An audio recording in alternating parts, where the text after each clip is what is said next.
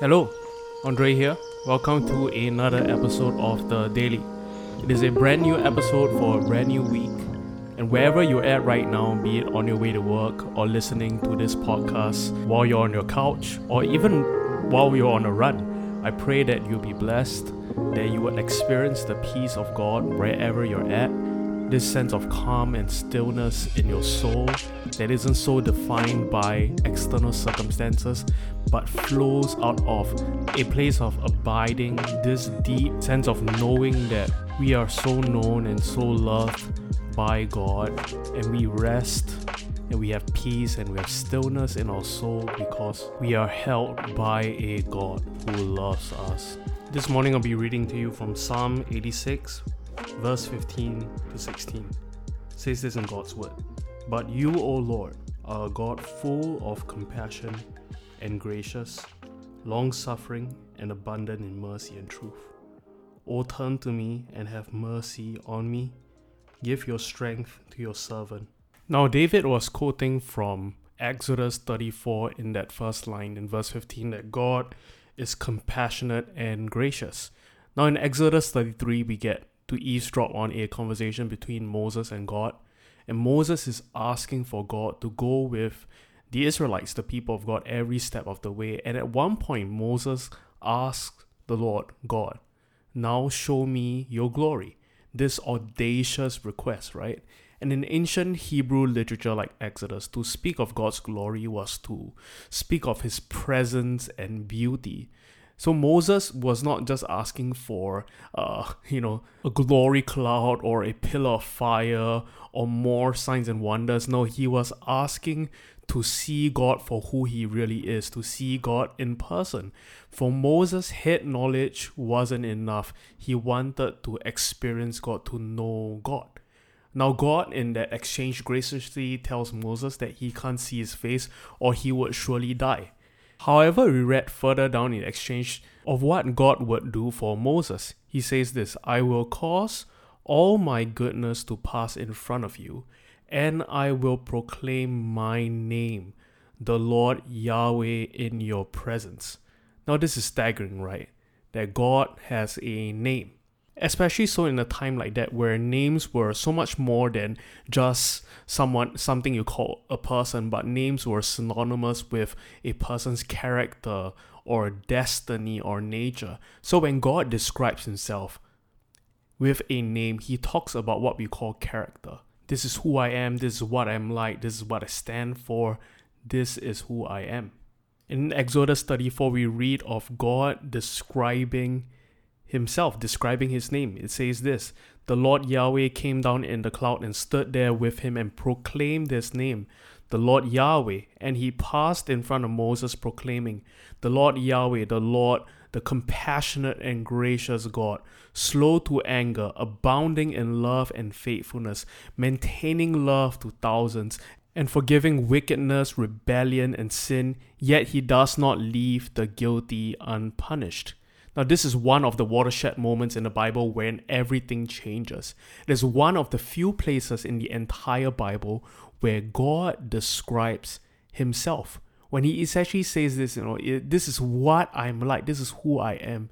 Think of this as God's self disclosure statement, His press release to the world for generations upon generations, people have had a warped or a misguided understanding or view of God. But here in this text, God Himself dispels all false claims and beliefs and proclaims, This is who I am, this is what I am like. And the first attribute that God names is that He is a God who is compassionate and gracious. Compassionate and gracious.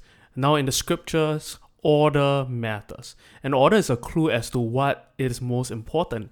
And the fact that compassionate and gracious is at the top of the list of character traits that God describes himself to embody, that means that this trait is a dominant one. It is the most important thing there is to know about him. Now, this phrase compassionate and gracious is in the Hebrew rahum we hanun. Rahum we hanun. Now, this is a word pairing in Hebrew, meaning not only do these two words, compassionate and gracious, Rahum Hanun, sound alike, but they are laid side by side to help explain each other.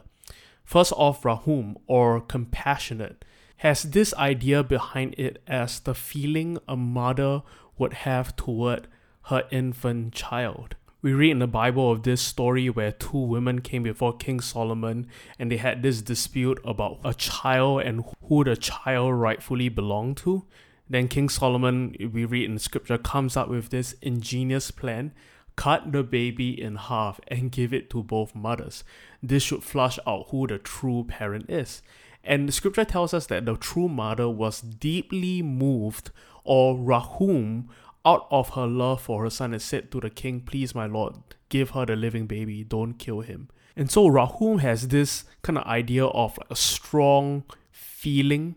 It's more of a feeling word, kind of how a parent feels about their children. That is what God means when He says He is compassionate. He feels strongly toward His children. Deep feelings of love, of protection, of well being towards his children. Now, in contrast, that word gracious or hanun in Hebrew is an action word. It means to show grace or to show favor. It is something you do, and it has this kind of idea of helping to help someone. To hanun somebody is to help them out in a time of need. And so, to recap, compassionate is a kind of feeling word God is like a father or even a mother, and we are like his children. And gracious is an action word, it means like a parent. God who would come to the rescue when his kids, when his children need help. Now, these two words link up and fuse together to show us what Yahweh, our God, is like. He is compassionate and gracious, he feels deeply, and he is moved into action. Now, why is this important for us to know? It is because it affects and it shapes, it forms the way we approach God. I found even in my own life as I come before God for certain areas of need with my petitions and requests, I'll do so uh, with either feelings of entitlement or a victimized mentality. An entitlement may look like this, you know, it, it can sound like God, I'm a good person, I go to church, I do all the right things, I tithe, I give money, so would you do this for me? And it has this idea of God's kingdom being kind of like a math formula. If I do this and this, then that should be the rightful outcome. And the implicit idea here is this that God owes you, that you deserve more than what you have going on for you right now. But the truth of the matter is this that all of us, because of our sin and our trespasses, we deserve death. We deserve far worse than what we are experiencing right now. And if we truly got what was coming to us because of our sin, we would be dead right now. But Jesus, through his atoning work on the cross, took on what he did not deserve so that you and I could get what we don't deserve life and life in all its fullness. This is something that we don't deserve, but God, in His compassion, in His kindness and mercy, has given this to us. And yet, we often come to Him in times of prayer with entitlement. We deserve more, we deserve better. And this entitlement at times morphs and manifests itself as a kind of victimized mentality, right? Maybe you're in a rough spot, life is not going well, and you need help, and your prayer could sound like something like, God is so hard right now, I'm going through hell. How could you let this happen to me? It's not fair. So would you please do this or that? And we play the victim card at times, right? We try to show God how badly we need his mercy and we try to manipulate God to get what we want. Now, don't get me wrong, no, there's a time and place to pray like this, to lament, to protest all that is going wrong with your life. But I believe there is a better way forward. A way that we can come before God not based on what we have done, a kind of entitlement or what's been done to us, a victimized mentality, but based on who God is, based on His nature, that of compassion and grace, His mercy And in a posture like that, our prayer should sound something like this God, you are compassionate. You feel deeply for me. You care for me. You feel pain when I go through pain. You feel joy when I go through joy. You care about me. And God, you are gracious. You help. You want to be involved in my woe. You want to bring deliverance, help, healing, and provision to all my lack. God, you don't owe me a thing. And while there are a ton of people who have it way worse than I do, and while there are a ton of people so in need of your mercy, I know that your mercy has no ends, it has no limit to it, it is infinite. And you, O oh God, delight to extend, to pour out your mercy on me. Now, the most famous story Jesus ever told, and this is, in my understanding, the most preached about story in the Bible, is that of a father and his two sons. One, a wild, brash party animal, the other, a kind of self righteous snob. And we commonly know this story as the story of the prodigal son. We read of one son asking for his inheritance early, which in a culture like that is the ultimate act of dishonor. He's essentially asking for his dad to hurry up and die. And in a shocking twist, the dad says yes, and this narcissistic son, this prodigal son, sets off for a distant country and there squanders his wealth in wild living. Meanwhile, the other son, the older brother, stays at home. He is a good boy. He works the field. He serves his father. And naturally, this uh, wayward son runs out of money, his life goes belly up, he is subject to poverty, and then he finally comes to his senses and decides to go back home and begs his dad for mercy. Now we read in scripture that when he got close to home, his father saw him in the distance and was filled with compassion, rahum for him, and he ran to his son, threw his arms around him, and kissed him. Now, usually we read this story and read it as if it's about the two sons. And rightly so, I think there's many, there's much to learn about the two sons. But what if the point of the story is actually the father? It's for us to have a kind of understanding of how of Heavenly Father views us, who he is like, how he would respond to us even in our failings. Now, this story is commonly referred to as the prodigal son, the story of the prodigal son. That word prodigal meaning extravagant, recklessly wasteful. But I would choose to dare say that the true prodigal in the story is the father. What eclipses that son's extravagance and recklessness is the extravagance and recklessness and wastefulness of the father's love that Father loved, extended compassion and mercy and grace even whilst that son was stuck in his filth. And the question I would like to leave with you this morning, even as we close off this time, is what is your view of the Father when you come to Him in prayer? As you consider who God is, as you think about God in times of prayer, as you consider how you might approach Him with your petitions and requests, do you think of God as an angry God who looks upon you, who thinks of you as a kind of frustration, a disappointment, or a screw up that you, in many ways, need to earn His love? Or do you come to him with a kind of victimized mentality, thinking that you need to uh, play up your sufferings in order to trigger sympathy from God, to have him feel sorry for you? Or do we believe that our God is a compassionate and gracious God, a loving Father who feels deeply for his children and is moved to action? What would our prayer lives look like if we truly believe that God is compassionate and gracious? How different would our prayer lives look like if we truly believe that? To close off, let me read to you a passage of scripture from Hebrews chapter 4, verse 12. It says this Let us then approach God's throne of grace with confidence so that we may receive mercy and find grace to help us in our time of need.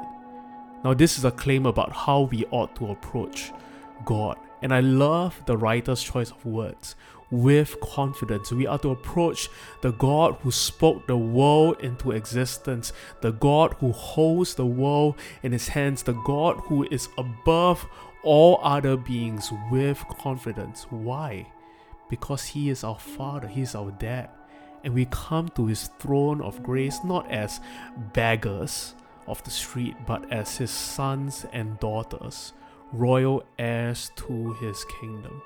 For those of you who are parents, your kids, you know, when you get back home from work, they don't bow down and crawl up to you and kiss your feet. No, they run to you when they see you and they jump into your arms and yell, Mommy or Daddy. That is the kind of confidence that we are to embrace and embody as we approach God. Where do you need mercy in your life? Where do you need grace to help you in a time of need? Go to the Father, not as one who is entitled, not as one who has to play up his or her suffering to appeal to God's sympathy. No, we go to Him as our Father, believing that He is compassionate. He feels for us and then asking for His grace. No matter where you've been or what you've done recently, even with the stink of sin on your life, the Father is already running toward you, arms wide open, with a smile, wanting to hold and embrace you and extend His mercy, His grace, His love onto you. And it's with that image of the Father in our minds that we enter into a time of prayer together. And so, in this moment, I invite you to get comfortable to posture your heart, your mind, your body into a time of stillness and quiet. In this moment, I want you to the best of your ability to try and picture God. With all that you have heard in the last 10 minutes, He is a God who is compassionate and gracious. He does not view you as a kind of frustration or disappointment. He feels strongly and deeply for you. You are His son and daughter. You are so loved by Him, even in this moment. And so, with whatever you may have as a weight in your life, even this time, be it a, a need that you need filled in your life, be it a kind of struggle you are battling with, trying your best to overcome, take these things, this weight, these burdens on your life, and approach His throne of grace with confidence that you are a son and a daughter, that you can come to Him just as you are. And our compassionate and gracious God will extend to you His mercy. And so let's take a moment this morning to experience the Father. And the image I would like for you to try your best to imagine in this moment is for you to bring your weight, your burdens, your baggage to God, to walk towards His throne with confidence and to imagine the Father seeing you off from the distance, just like in the story of the prodigal son, and Him running toward you, embracing you, holding you, loving on you. Let's spend a few moments this morning experiencing the love and embrace of our Father.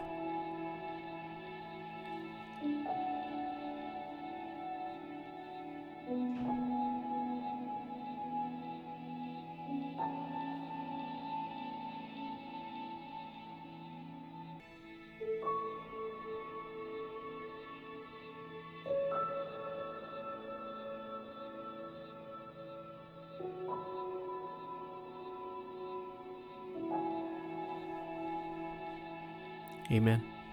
Let me pray for you this morning. Father, we thank you. You are a compassionate and gracious God. You are slow to anger. You are abounding in love. God, we thank you that you feel deeply for us, that your thoughts toward us are good, are of well being.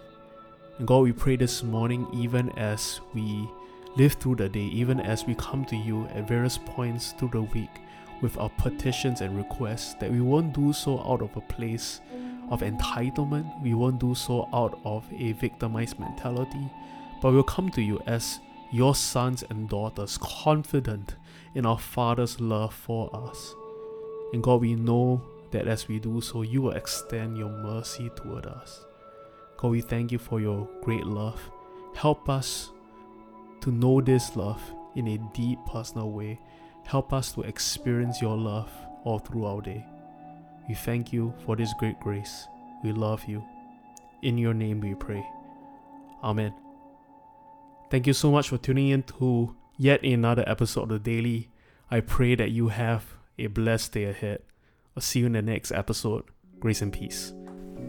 Hey, thanks so much for tuning in to the Daily Podcast. We'll have fresh new episodes out for you every weekday. If you like what you're hearing and want to check us out, uh, you can look us up on our website www.thecity.sg or check us out on our various social media platforms. We'll see you at the next episode. Peace.